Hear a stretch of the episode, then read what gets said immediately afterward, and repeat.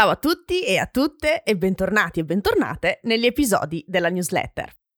Innanzitutto voglio dare il benvenuto a tutti i nuovi iscritti e a tutte le nuove iscritte alla newsletter. Che dire, grazie per il vostro supporto.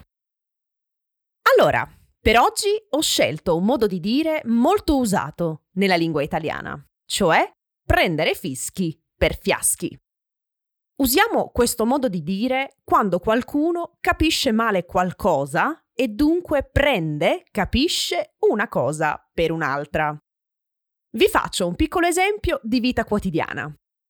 Ero a casa mia per le vacanze di Natale, completamente in relax mood, cioè in modalità relax. Mia madre, una mattina, mi ha chiesto di portare il secchio della spazzatura dove mettiamo l'organico, l'humus, il compost, mi ha chiesto di portare questo secchio fuori sul balcone, dove raccogliamo tutto il compost della settimana. Io ho fatto il contrario. Ho portato il secchio grande dell'organico dentro casa. A questo punto mia madre mi ha vista e ha detto: Eh Simo, ti avevo detto di portare fuori quello di casa, non il contrario. Mamma mia, sempre fischi per fiaschi, prendi. Ecco, un piccolo racconto per spiegarvi questo modo di dire.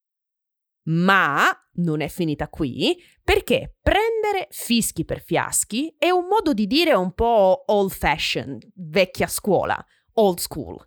Ci sono anche delle versioni contemporanee di questo modo di dire.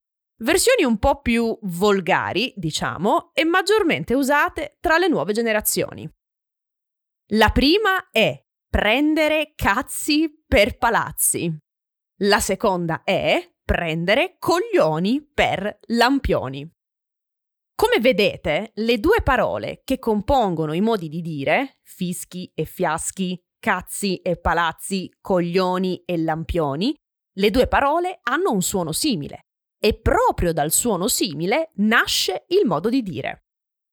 Nella email della newsletter ho caricato il link di una scena di un film italiano dove potete ascoltare il modo di dire di oggi, insieme ad altri giochi di parole molto divertenti. E come sempre, se volete, condividete nei commenti i modi di dire simili che avete nelle vostre lingue madre.